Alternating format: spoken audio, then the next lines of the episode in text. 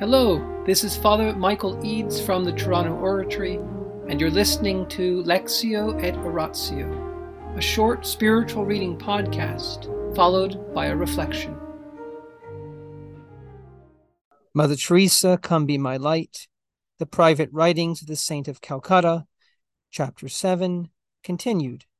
Section 9, The Treasure House of the Congregation. While going about the city to meet the needs of the poor, Mother Teresa often encountered people dying in the streets. Because these people were considered hopeless cases, the hospitals would not accept them. They were destined to face the end of their life alone, unwanted, and abandoned by all.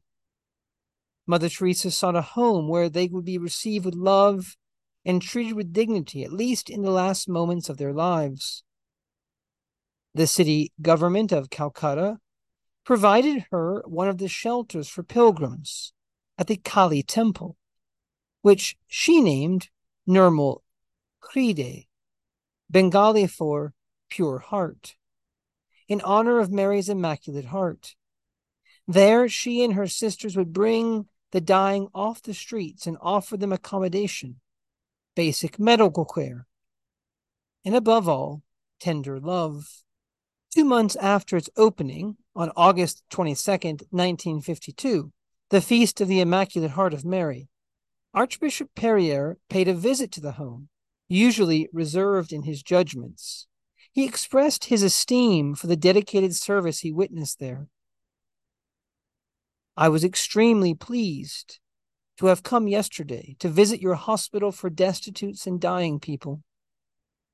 I do not hide that I was so deeply impressed and moved at the sight of so much misery, but also of so much generosity on the part of your little band of religious ladies. Almighty God must look on them with love and pleasure. Great, exceedingly great, will be the reward of the good nuns in heaven. Our Lord inspired you when asking for this hospital and your nuns have been inspired when accepting it so generously. Let us hope that this is a standing lesson of charity for all to see. The lay people who help you are also admirable. God bless them abundantly. That's all I can say, for no reward on earth will repay them. Mother Teresa was not indifferent to his opinion. Because he was her superior, thus God's representative. His approval and praise was one more sign of God's blessing on the work. She could not deny the satisfaction she felt, while giving all the credit to her sisters rather than to herself. I read your letter to our sisters, and they have got a new push to love our Lord with a more generous love. Yes, our Lord has given me tremendous graces in giving me these spiritual children.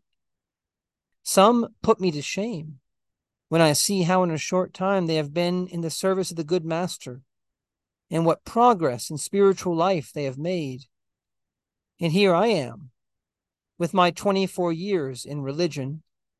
Mother Teresa regarded Nirmal Hriday as the treasure house of her congregation, the neglected, the rejected, the undeserved, closely resembled the suffering Christ.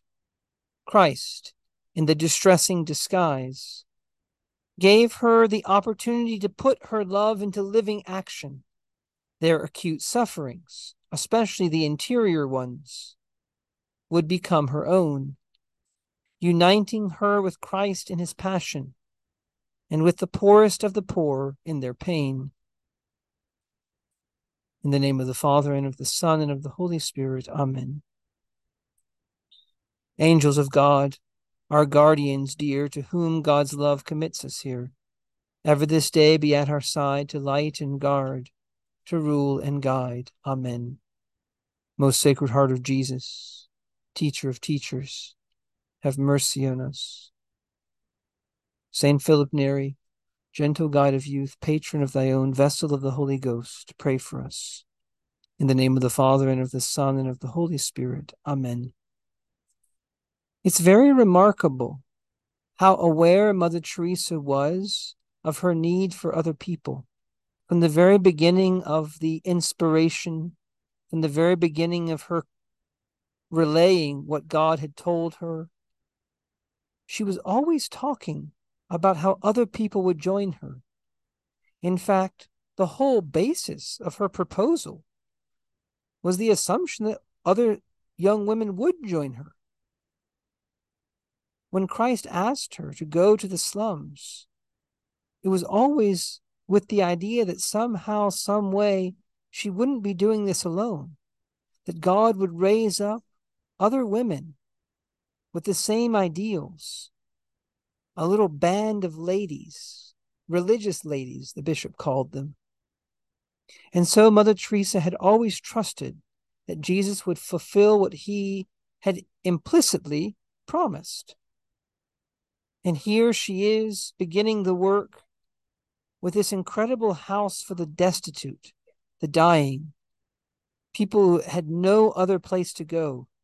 And these are people that were in the streets, dying, completely alone.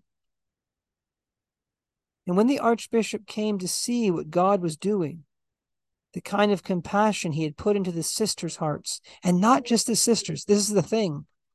Mother Teresa's inspiration was not just for religious sisters, it also had to include lay people, lay volunteers. The bishop was so impressed. And notice his praise does not cause the sisters to feel vainglory. Human praise is good when it's directed to the glory of God and the good of other people. It's good to praise each other if we're trying to encourage each other. It's good to accept praise if we direct it to the glory of God and if we direct it to the salvation of souls. But if we stop with ourselves, if we try to think that this praise is just for me, qua me, well, then we're deluding ourselves. And Mother Teresa did not live in delusion. She lived in the light of truth. And so she accepted this praise and she passed it on to her sisters. And what is the reaction? A new push to love our Lord. Each of us needs encouragement. Each of us needs to be told here and now that we're doing okay, that we're doing the Lord's work, because the devil wants to discourage us. And our self love wants to discourage us. And our past failures rise up against us. And so the Lord gives us people who can encourage us, who can push us on. Let us tonight pray for those people. Let us pray for those men and women whom God has raised up to encourage us, to assist us. For in the church, we're never alone. In the name of the Father, and of the Son, and of the Holy Spirit. Amen.